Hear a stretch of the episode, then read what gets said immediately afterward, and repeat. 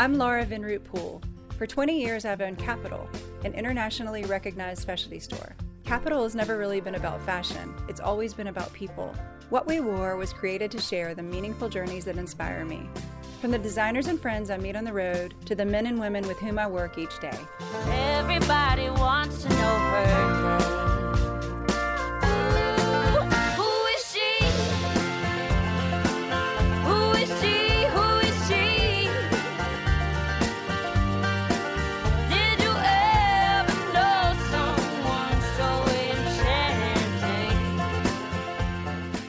Lizzie Means Duplantis and Sarah Means are the lovely sisters behind Miron Crosby, a collection of gorgeous handmade cowboy boots. I loved hearing their stories of their life together, from growing up on a ranch in West Texas to embarking on separate careers in New York City and eventually returning to Texas to launch Miron Crosby.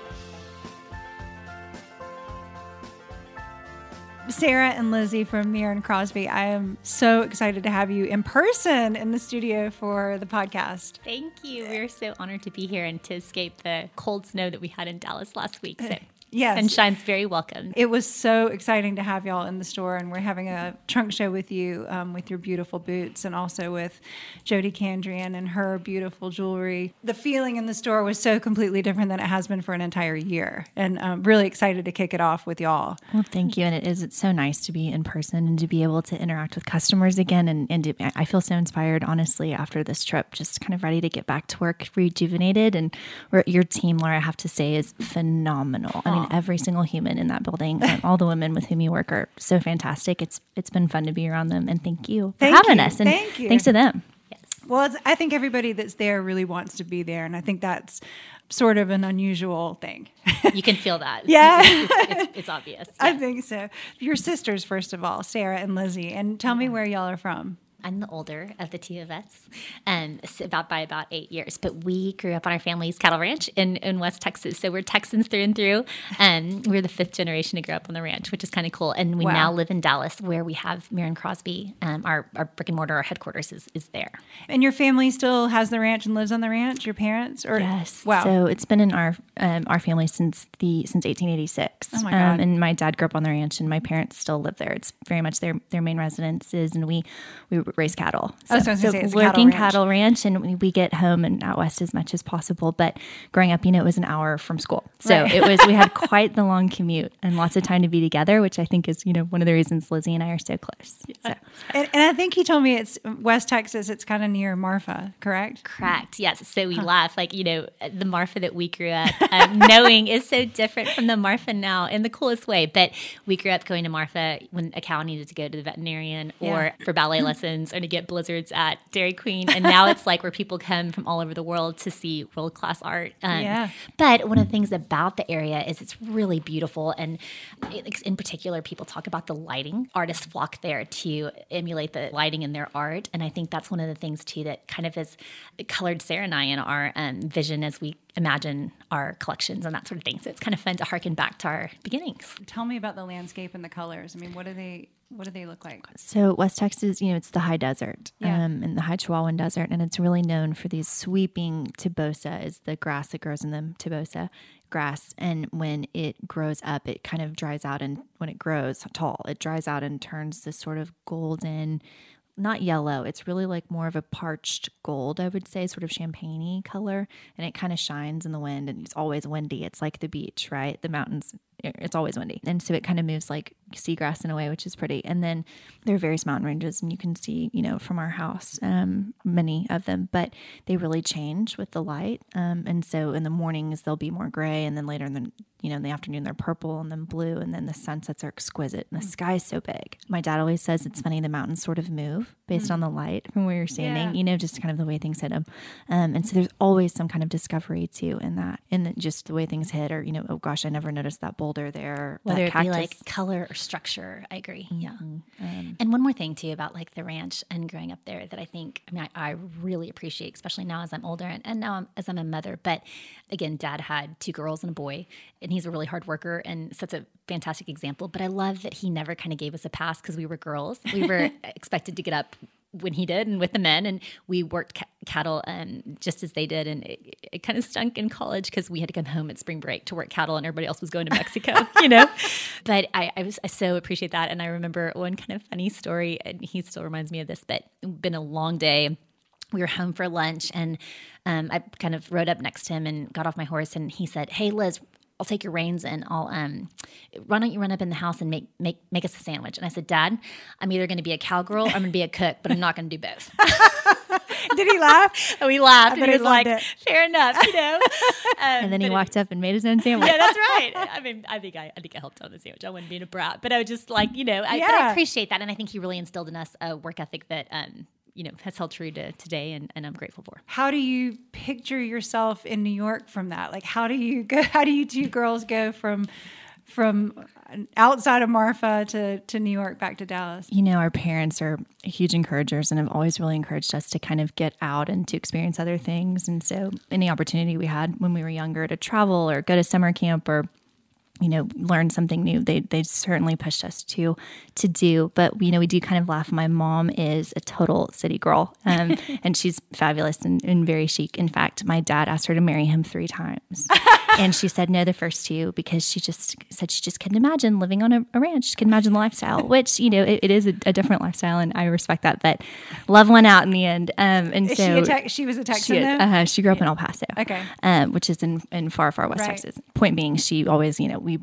got out quite a bit, and my dad especially loves to travel. When we were in New York, he loved to come see us, which was so fun. You know, would wear his cowboy hat because it just obviously didn't occur to him not to. I mean, he literally doesn't own a loafer or a dress shoe. I mean, he has tux boots, the whole thing. And we'll travel, like, you know, in Europe, or we did growing up, like in the summers and stuff, and he wore his boots and his cowboy hat, and he was like a celebrity. By the time we left Florence, everyone knew John Means. It didn't seem unusual to you growing up until you would go to Florence or to New York, and you would see that nobody else's dad had that. Well, and that's kind of, I think, how the business began. It was it was very much in our, like, aesthetic, I guess, to wear cowboy boots. And so Sarah and I had what we thought was a very chic collection growing up. And our cousins and the factory in South Texas, where our boots are handmade. So they're domestically produced and they're hand-lasted, which is really an impressive art. So they would allow us, because of our relationship with them as family, to play with custom colors and fabrications. So we came up with this edit of a really cool kind of collection, and we wear the same size, which is also super helpful. So we could justify anything.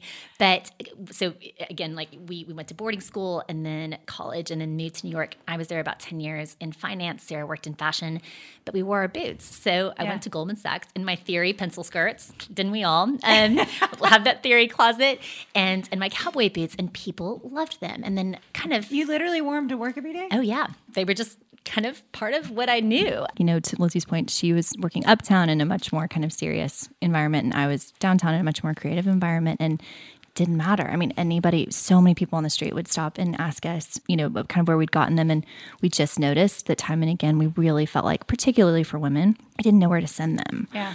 Because so many of the cowboy boots that were ready to buy off the shelf were, you know, kind of made for men and tweaked for women, or, you know, frankly, rhinestones and hot pink. And we kind of felt like maybe designed by men for women rather than designed by women for women, which I think you'll appreciate. Well, and I also think made probably in Florence. I mean, not to disparage Italian shoes, but I think one of the things that's really interesting about your shoes, and I never knew it until I tried yours on, they feel unbelievable. They're so comfortable, and they're not... I never had cowboy boots before because they don't feel good. I mean, but yours are real. Well, thank you. But I think like that's the thing. That. So when you would try, I'm sure when you would try to tell your friends, like, oh, I mean, Isabel Marant made a boot this season. You should try it. Like, you shouldn't actually. Like, you should actually just wear yours. Well, you're sweet to say that, but and to your point, like we wear them traveling, we wore them up and down the streets of New York, and I mean, my dad wears them to work every single day out on the ranch, you know, and he's in his cowboy boots truly all day, and horseback, and down and around, and so I think they have to be as functional as they are beautiful, and we've had such a fun time trying to focus on the beauty part, you know, because the function's kind of checked. They're perfectly, you know, so well made and handmade, which is obviously really special. When did you dream up the idea of really doing this together? You were both in New York at the time. We were. So I think I kind of vividly remember we were going to Gramercy Park for market one day. Or no, yeah. Maybe Union Square Market, excuse me. And it was just a beautiful summer day. And I think I had on like a yellow Mexican dress, and my boots, and Sarah had something kind of similar on. But we were stopped on the corner, and I was just like, gosh, do you not feel... We were been together that day and maybe had a couple drinks at brunch. I don't know. But I was like, do you not feel like this just seems to resonate like across the board, men, women, young, old? Like it's so cool that people there. I think there's something about the cowboy boot. It's such a romantic silhouette. Mm-hmm. It's kind of all Americana. I was like, let's do something where we fill the void in the market for what's kind of an upscale, kind of chic, contemporary boot. And Sarah was kind of like, yeah. But it became a conversation we had. We just fixated on it, you know, at birthdays we'd drink champagne and talk about how fun this was going to be. Or when we were bored on a hike on the ranch, we'd, you know, plan out how cool the studio would be and talk about designs and colors and kind of the point where it got a little obsessive. Yeah.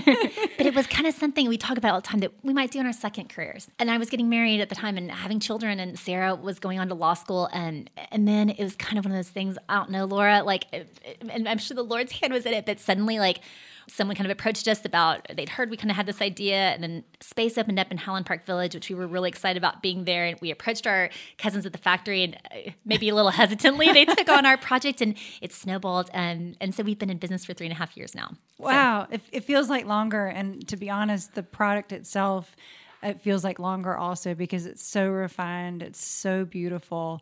I've never seen anything like it, and I've never felt anything like it. I've said that before, but I don't know. I'm blown away by it. Well, truly. Thank you. Coming from you, that's a huge compliment. So I do try on a lot of shoes. So I'm actually the fit model for the shoes. I'm a 6.5, so I actually have tried on pretty much every shoe on earth. That's great. That's really fun. Talk to me about growing up. What's your first fashion memory? Oh, my grandmother, my dad's mom, who lived on the ranch with us, was really, everybody says this about their grandmothers, I think, but ours was really chic. And it was your paternal grandmother? Mm-hmm, paternal. Yeah. And she always, always, always kept a copy of the Neiman's, the book. Oh, yeah. You know, the Neiman Marcus catalog was called the book. A real Texan. We are Neiman's kids, being the Texans that we are. And it was always on her coffee table. And I remember Lizzie and Coley, my older brother, who's in between us, were at a basketball tournament or something with our parents. And so I was staying with Grammy, our grandmother, and she had this green leather sofa in her office. And so I remember getting the book and then going and sitting next to her by the hour. And we were talking about the looks in the book. And I vividly remember this so well. And I think that really kind of sparked my obsession with fashion magazines. But I mean, I was... gosh, 5 or 6. I really remember it really well. Well, and even, I mean, catalogs more than magazines, right? I mean, yes. I grew up with that too. It was such a thing. Absolutely. Nobody needs the copy. Just give me the picture. Exactly. Well, and we should preface this conversation by saying Sarah is much more fashion forward and loves the fashion. I've always, again, I'm like the, you know, operations side of the business. So really, she's kind of brought me along on this journey. Like I kind of, she rolls her eyes all the time. I'm like, what was the latest one? So that's not true at all. In fact, you know, my older fashion years really were started by Lizzie when she introduced me to 7 Jean. Oh, yeah. That's true. Yeah. That, and she was in college and I was a little younger, and that was game-changing, Laura, game-changing. And we actually had one of the founders of 7 come in the studio and design boots recently. I was oh my gosh, you know, it's the first it was meeting Calvin Klein. Yes, exactly. Really cool. So, yeah. And then shopping, did you make a pilgrimage? Like y'all would go to Dallas with your mom for back to school shopping? Exactly. And so it's so funny. I kind of feel like we only really shopped twice a year. Do you know what I mean? And then it became like a big kind of, we went on girls trips, and now we still do them. And we kind of would go to New York like in August and kind of do a big haul, which was so funny. We still do that now. It's kind of migrated to being more on the holidays, which is really special and fun. My first fashion memory, this is kind of fun. So I how would you describe my personality? We would say Lizzie's, you know, borders on things. I'm kidding. She's the most charming, most gregarious, most fun person in the room all the time. I like a little spark, a little color. But definitely not subtle, this one. Yeah. So we were flying into New York, and I was young. I mean, I maybe like... maybe in junior high, I remember my mom leaning over, and I was like staring out the window. You know, you come in over the city and you can see the Statue of Liberty and surrounded by water in Manhattan. It's like this. And I remember Dad being like, you know, it's just when you think about how small Manhattan is and all that's on it, it's just amazing. It's just a little island. He made some reference to like how many Manhattans could fit in Texas, and I was like, what? You know. But I remember Mom saying, Lizzie, they say this is the city that doesn't sleep. You're gonna love it. And I was just like taken with it from the moment we landed. But we were staying at a hotel, and there was a cute little kind of shoe boutique on the corner. There are so many. But I remember there was this pair of cherry like patterned platforms in the window. And I was like, Mom, have to have those cherry platforms. And she was like, absolutely not. Like, where are you going to wear cherry platforms, you know, in Van Horn, Texas and on the ranch? And didn't they have white patent straps? White patent straps. Something really, really special. Like white patent straps. So special. Oh. Anyways, long story short is I pocketed money throughout the trip. Like, you know, here's money to go to the concession stand during a Broadway show, or here's money to get peanuts at the Yankees game, and saved up enough and snuck out and bought them and stuffed them in my shoe case and brought them home. And Mom, we got past it. But honestly, I'm so proud of those stinking shoes. I loved them. I wore them a ton. I got a ton of compliments from them too. I think I brought platforms to West Texas. Oh, you're such a trendsetter. I really am. Yeah.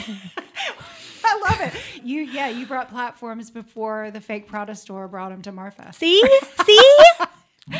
It's just a foreshadowing. Exactly. Oh, I love that. So, and your uncle owns the Rios? Yes, Rios of Mercedes. Mm-hmm. And did you grow up knowing it? And absolutely. So we say the word uncle a little bit loosely, but you know how us Southerners are, yes. Everybody's family. And he really is. He's just my dad's cousin as opposed to being, But sibling. His age is uncle age. Exactly. Yeah. Yes, Uncle Trainer. And he purchased the Rios of Mercedes factory, which actually has been in existence since the late 1800s. So it's been in our family since the 1960s. And in West Texas? It's in South Texas, actually, okay. Right down in the valley. So in the tip of South Texas. Rios focuses, mostly on wholesale. So they make boots that then go to larger retailers and all Western retailers. Mm-hmm. So, they really make true work boots, beautiful, but, right. Work boots for people that are really working in them.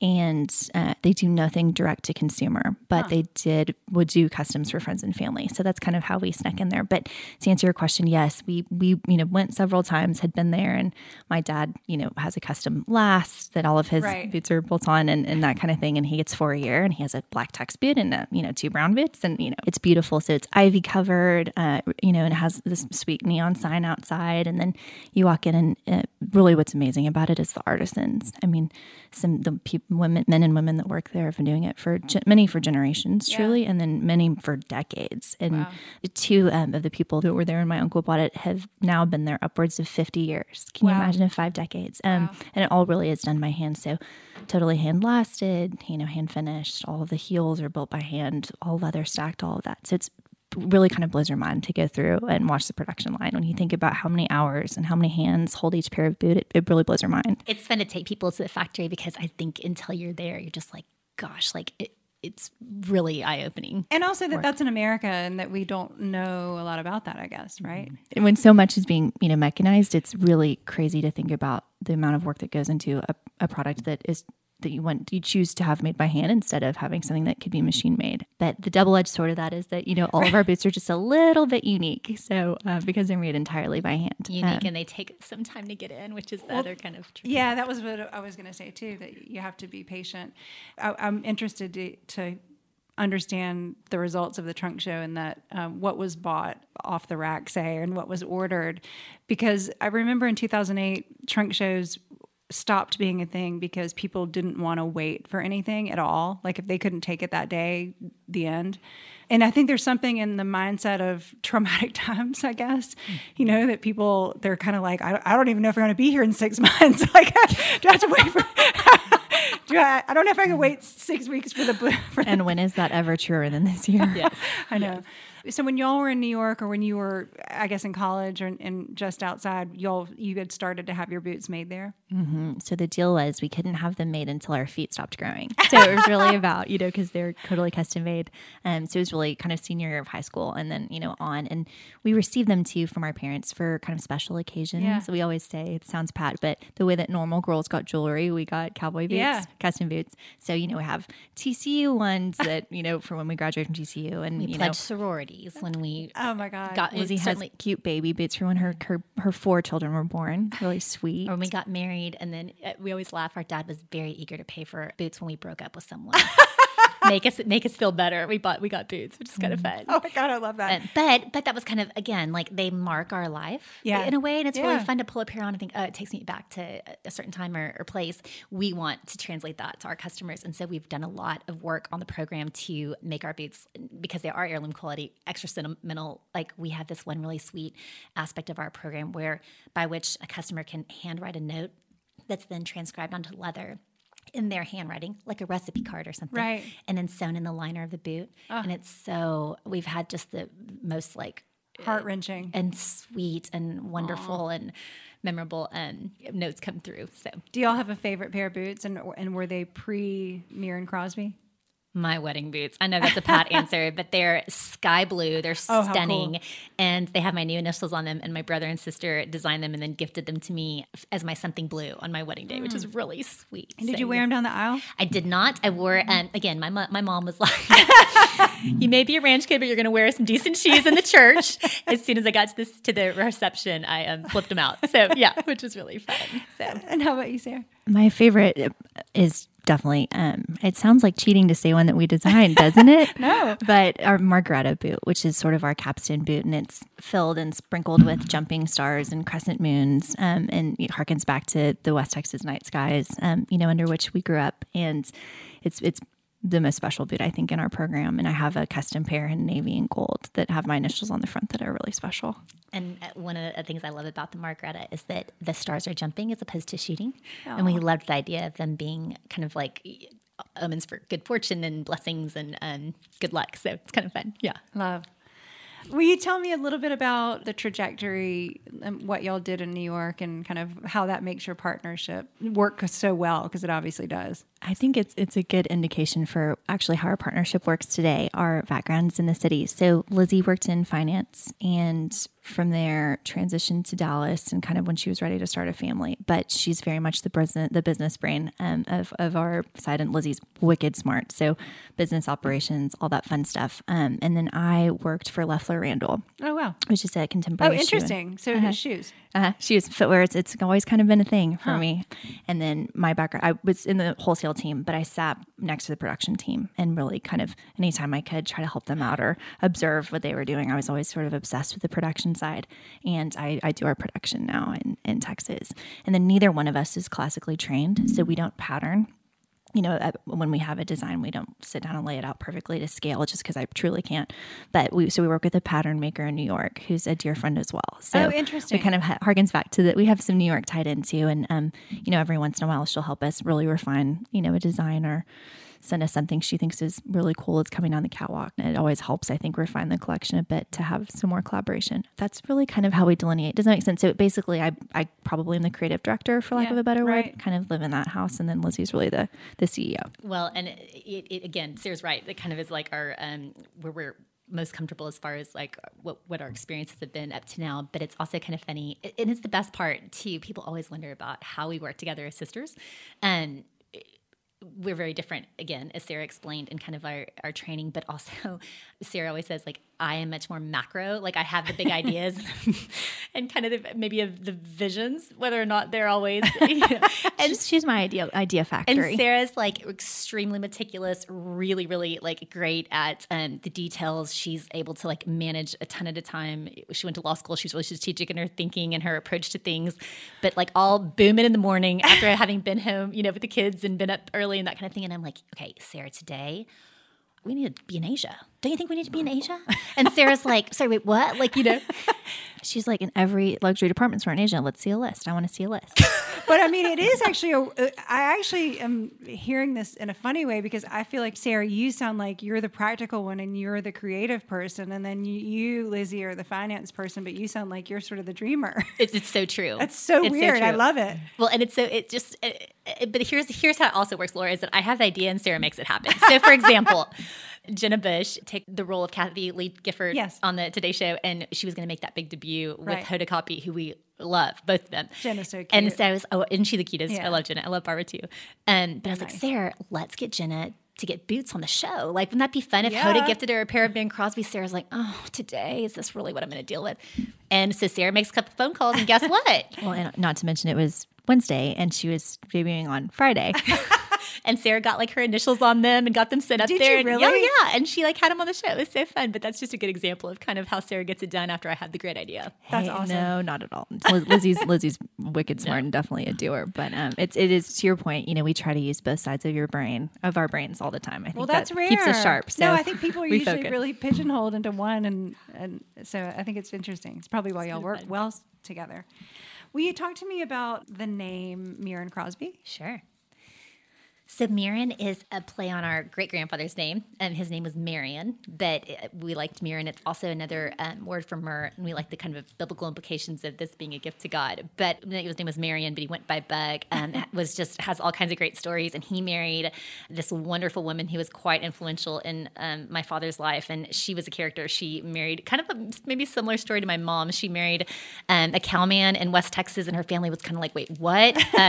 What are you doing? And so she left her family who was involved in the oil business in Midland, moved to far West Texas, and she told Bug at the time, like, well, I've just got to impress them every time I go back to Midland, the big city. And so she bought a Cadillac every time she went back to Midland to see her family. It was pretty funny, but they have cute stories. They were really, I think, charismatic and really wonderful people. So that's that. And then Crosby is a pasture on our family's cattle ranch, but also a street in New York we both lived on, and we loved the synergy of New York meets West Texas, and that kind of, I think, things that have influenced us in our lives and having started this business. So how nice. Can you tell me what it felt like to see your boots mixed with high fashion? I mean, did you ever think that would happen? Oh, it was really special. But we got, we started to collaborate, and then we were in several design meetings with Problem himself, and he's so creative, and it's so fun to watch his brain work, and he has an eye for color, unlike anybody I've ever seen. And you know that about his prints, and oh man, it makes my mouth water. But he's also a joy to be around. And talk about a dynamic personality. He's just fabulous. Really he has a magnetic kind of personality. He's really cool. Yeah. So him personally was so fun. And then we got to go to his show, which was so sweet of him to allow us to come when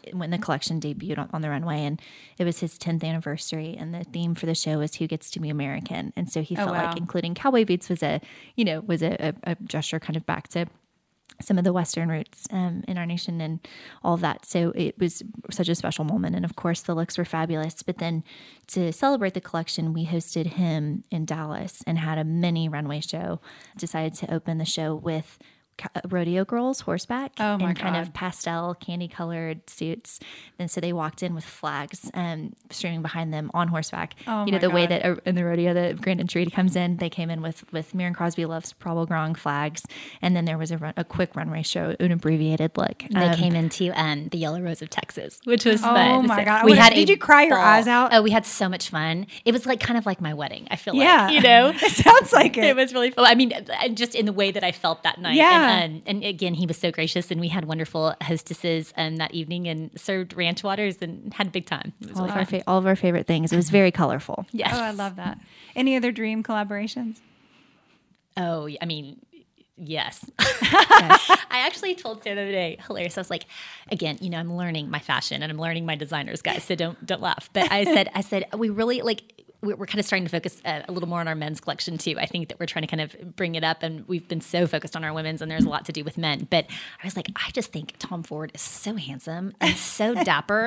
I'm going to get him involved. Yeah, I feel good about it. He's from New Mexico. See, that's Sarah's job next week. I had the idea, and she's got to figure it out. And then the week after that, every department store in Asia. I'm going to be busy, Laura. Think of me. You're going to have a lot of work to do.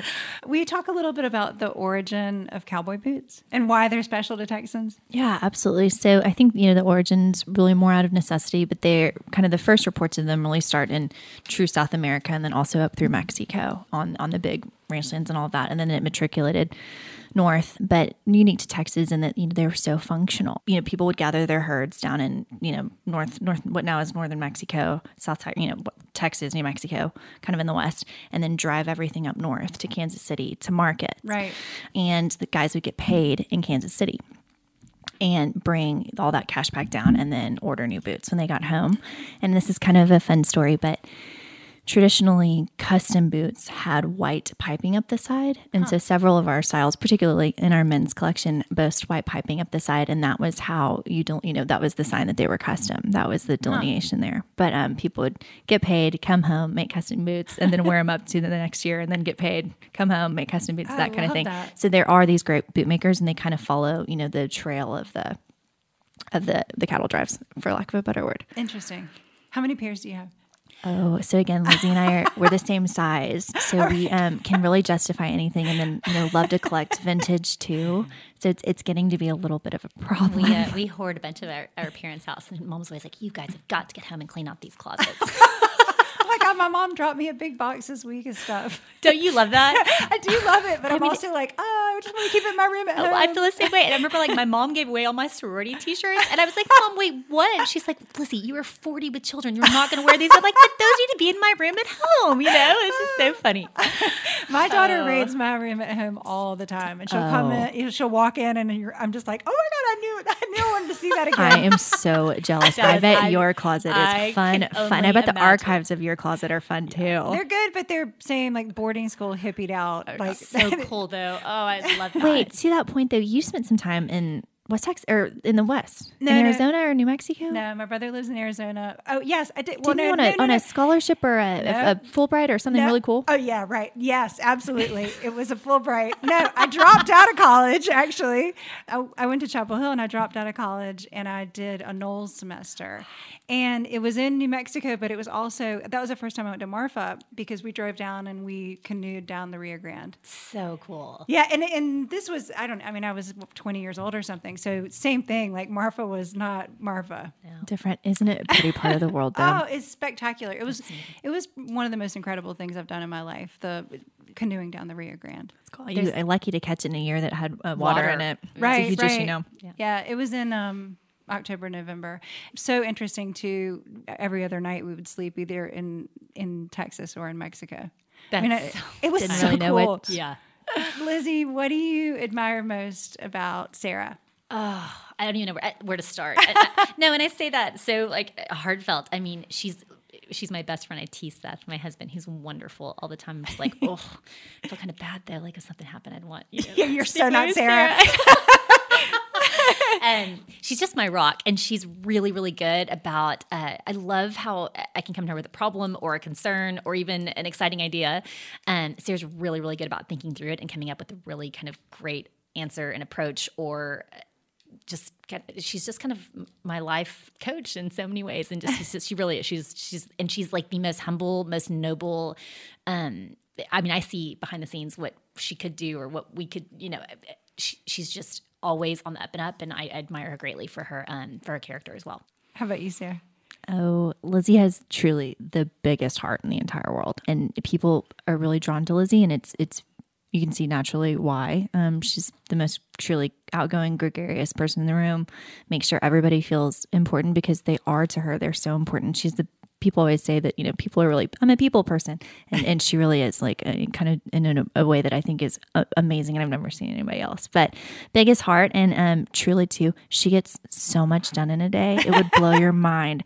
I mean, she has 4 children and runs her business, and we work really, really hard and have a really small team, particularly right now. And you know, marriage and friendships and volunteer work and, you know, her church work. I mean, she's amazing, truly amazing. So if I could be anybody, I would be half as productive as Lizzie in a day and half as charming. It's really sweet. Helps to have a good partner. So there you go. It does. Do you think y'all ever move to the ranch? You know, that's so funny. I had this conversation recently. I took some friends to our ranch in New Mexico. We also have one in Texas, and was saying, I really think I could live here. I'd love to. I don't know what the social scene would look like. You know, seriously, yeah. I mean, I don't really know who you'd run around with and what going to dinner would look like now. It's you'd have to go up to Ohio. Yeah, to make new videos and come back down the Kansas Trail. But Dan and Dad, I could totally live there. I love it, and it's also a ton of work in its own right. But I probably could. What about you, Lizzie? Lizzie's like, no. Well, here's the deal. I love the ranch. It's where I go, where I feel most grounded, most safe. It's my retreat. I love, too, that my children are, you know, the 6th generation to spend time there. I remember my dad saddled a horse for my daughter the first time she rode, and he kind of teared up, and he was like, wow, like June is the 6th generation to ride a horse on this ranch. It's really, really precious, and it's really such a neat that not a lot of people have, and so I don't take it for granted. That said, to Sarah's point, I'm extremely social and probably need a few more people around. Yeah. And you got a lot of people in school. And we got a lot of people in school. That hour drive. Yeah. Yep. We laugh. So when we were growing up, we had a school car. It was an old Crown Victoria. And whoever was old enough, there was quite a few families live on the ranch. Right. So there was lots of children going to school, which is fun. They were all our best friends and that kind of thing. But whoever was old enough drove the Crown Vic to school. And at one point it was me. I was a 3rd grader. Oh, my God. We have all kinds of kind of rogue experiences. But Laura, we would pit, and this is NASCAR country up here. We could pit a pit crew to shame. Yeah. We could change a flat tire, and I was obviously the littlest, and it was my job to just stand there and jump on the, you know, the thing. I mean, we hilarious. We were like, we could change a tire in like. But we had to make the bus. We'd be late for school, and then there was tardies or late for like things like volleyball practice and stuff, and then you had to run. So you know, we had to get that tire changed. I bet y'all when y'all got to New York, you were like, give me more, like show me something hard, people. No, not at all. Not the Texans are different people. Like y'all really are different people. A little eccentric. I'll say thank you, but I think that's what you mean. It's such a compliment. No, it's a different planet. It really is. Oh my God, unto itself. It's true. Oh, I love Texans. I love Texan women. I mean, they're just the coolest. I'm gonna agree with you on that. I do too. A lot of our listeners are aspiring entrepreneurs. Can you talk about the most difficult part of starting the business? For me, I think it was starting. Do you know what I mean? Yeah. I think the hardest part of starting is starting. And not, you know, not necessarily that I'm a procrastinator, but I think that I honestly could have sat in the store and never, ever unlocked the door and let anybody in that first day because I just didn't feel like, you know, the SKUs in our point of sale system were perfect or, you know, that there was a brown thread where there should be a black thread on one side, you know, little things like that. I think that I would never have kind of started. You know, the same is true of my math homework. It was really hard to start. And so I hated starting. Hey, but you know what? That is a characteristic of a perfectionist. And Sarah has one. Yes. That's sweet. I don't know about that, but that's what I would say. That's not a compliment. Oh, yeah. I know. I'm working on it. I am. But I think, for me, that was it. But Lizzie will have a better answer. No, I don't have a better answer. But I think, too, I encourage people to use people around them who have gone before them, right, and who've done things, and like use your network, like talk to people and bounce ideas off people, let them give you feedback. And I think when you start to be validated by people saying, oh yeah, that's a good idea, or have you thought about, and well, I would, you know, consider, you start to piece it all together, it'll start to take motion, and people will be excited for you and be supportive. We laugh. So for example, I really, really think that Mark Cuban is a fantastic businessman, and I really respect a lot of how he approaches his business and businesses and all what he's done and how far he's come. So I email him all the time. No, we laugh. Mark Cuban's Lizzie's unpaid life coach. Yeah. Uh-huh. And he emails me back. I love it. That's what I'm saying. Like, just ask. Ask. And I've gotten all kinds of great like lessons from him. And but anyways, it's just a good example of people want you to be successful, and they want to be supportive. And, totally and honestly, they're really flattered. So ask them. I think people want to help you. They want to help you. And I think coming with a specific ask when you ask that is really important. Agreed. Though, too. So do the work to refine your idea enough that you can articulate it and ask the question and then let them answer it. Agreed. And do it in a way that saves time for them. Exactly. Whether that's a quick phone call or, you know, sometimes like lunch can be hard to... But if, you know, I just shoot Mark a quick note and he writes back. I love it. That's awesome. Oh, Liz, I'm sure he'd love to go to lunch though. Oh, he will. He doesn't even know it's coming. We're going to be best. I'd like to see him. I'd like to see him on the ranch. What does success look like for Miron Crosby? So I bet we both have different answers to that, Sarah. I'll go first. Okay. You want me to? Yeah. I think success for me, for Miron Crosby, looks like cowboy boots being really de rigueur in every kind of buddy's closet, right? So not just a fashion gal, not just a Texan, not just, you know, just truly in everybody's closet, like the way that everybody has a sneaker or everybody has a dress shoe or everybody has a loafer or a great sandal. I think to me, success looks like that also being a cowboy boot. Well, I can promise you that if they try on yours, then they will be. Truly. That's kind. Well, I remember vividly, my brother-in-law is super chic, lives in New York. He and his partner have the cutest little 12-year-old girl. Now I can't believe Julia's 12. Aww. But he's a huge mentor to me and counsels me greatly in lots of our business ventures. Sarah and I had a conversation with David as we began the business, and he said the same thing. He was like, kind of put some goals out there, you know, and he was like, what would you just die over? And I was like, David, if we're ever in Vogue, I'll just fall over. Like, I can't even imagine, you know. And since then we have been, which was super, super exciting. And it's one of those things, and Sarah and I talk about it a lot. It's so we've got to be good about kind of like relishing those moments and realizing when a dream or when an aspiration or when a goal is realized. And so I think that's really special. And going forward, honestly, Laura, like I'm so thrilled to even be sitting with you today. The people we've met along the way and the connections we have now and people who have taken interest in our business is a real sign of success, I think. And I think too, personally, I feel so fulfilled by our business. And I think that there's something to that as well, you know, call that success. So, absolutely. Yeah. And I will warn you, just 25 years in for me, there is not a lot of celebration in fashion. Maybe it's just not in business in general, but there's not a lot of reflection or celebration. And I think it is really important to... And why is that? I don't know. I it's always looking forward. It's always, there's just very little of like, hey, that was really cool that we did that. I don't know if it's because it moves so quickly or what, but I completely agree with that. We try really hard to do it differently. I mean, and that's from working with a coach, a leadership coach, but our whole team tries to celebrate more because it's a hard business. It's funny. I feel like the highs are really high and the lows are really low. Yes. And I wonder if that, but literally, Sarah, you can vouch for me. On the same day, we got a note that we would be published in Vogue, which we were super excited about. And we found out that someone was knocking off our boots and selling them. And we had to get on a phone with a lawyer to discuss sending out a letter to cease and desist. And it's just like, I didn't even know where to go. I mean, I had to leave work. I was so overwhelmed. You're like, I don't even know how I'm feeling right now. Exactly. I was like, we're going to need some margaritas. I'm going to need a minute, Well, and in a way, you also could celebrate being knocked off because that's pretty Sarah cool said. Too. That's exactly what Sarah was like. So see, we've made it. And I was like, you should have added that to your list of North Stars for you. Yeah. When someone copies us. Yeah. Oh, man. I think, too, Laura, you're so good about this, and you've set such an example of that for us. But we've particularly been really touched by the women that have championed us and kind of helped us along the way and our mentors. And I think you do a fantastic job of that, especially. But something Lizzie and I really want to work on, taking advantage of, but also extending to people. And so that's a real focus for us.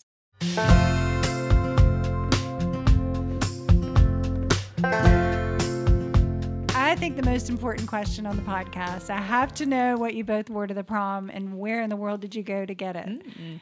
Who wants to go first? Lizzie? Okay. So, I went to two proms. Which is fun. I went to junior prom and senior prom, which was really, really fun. But this is hilarious. My junior prom story, I do not know what the label was, Laura, but Mom took me to El Paso, which was 2.5 hours away, to pick it at Dillard's, and it was lavender. So you remember this? I'm going to say it was a special shade of lavender. It was a special shade of lavender with silver and like daisies that made up the straps on it. Is that fair? And they were metal, right? I think so. Oh, that sounds really pretty. Well, I thought so. My mom, it's so sweet. And she, like, you learn too. I was in high school, and I was like, oh, Mom just doesn't get it. This is so cool. And she's like, lavender is not your color, And I look back at pictures, but. You look like a corpse. I really did. But two things. One is that we, we're from West Texas. Everyone worships Selena. Right. Do you know this? Right, sure. And so I went through this period where I, too, outlined my lips in brown lip liner. Yes. So I had my lavender dress, my brown lip liner lips, and then did my hair like her, which was like, lots of Aquanut hairspray. And I thought I looked fabulous. But when we got home, we realized that the security tag had been left on. And at the time, it was one of those that when you open it, ink spews everywhere. Lizzie, what?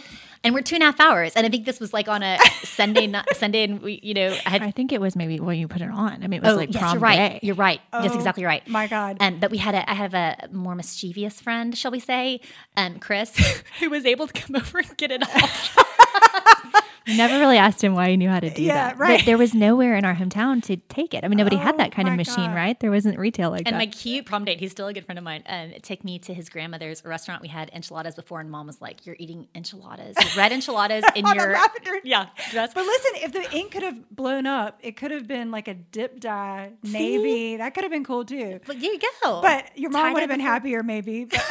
Only an artist would come up with, and it'll be beautiful with enchilada sauce and ink on it, Laura. Only you would come up with that. On a lavender background. But yeah, that's mine. Sarah, you're that's a great one. That is a great one.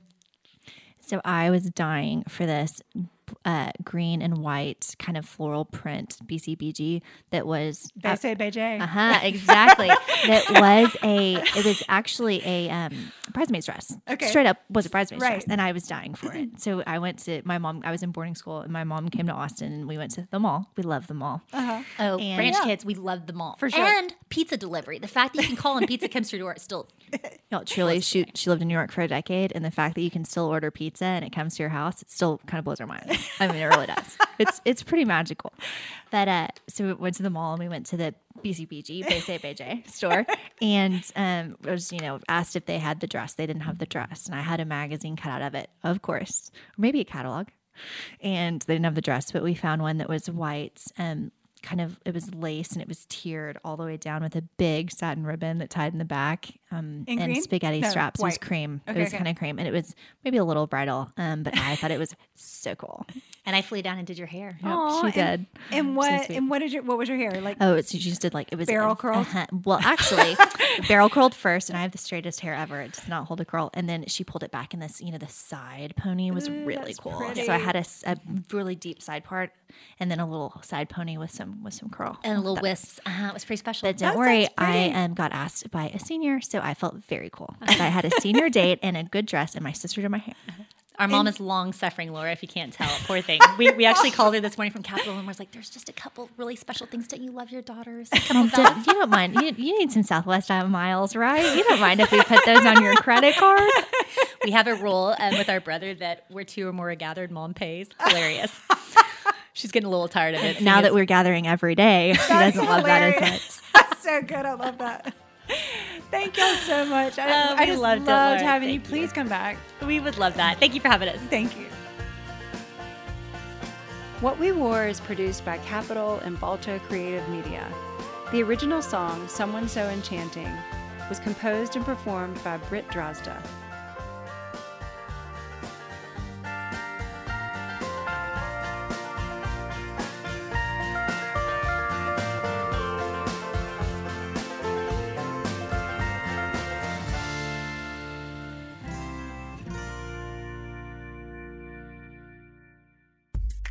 What We Wore is a member of the Queen City Podcast Network, powered by Ortho Carolina. Find out more at queencitypodcastnetwork.com.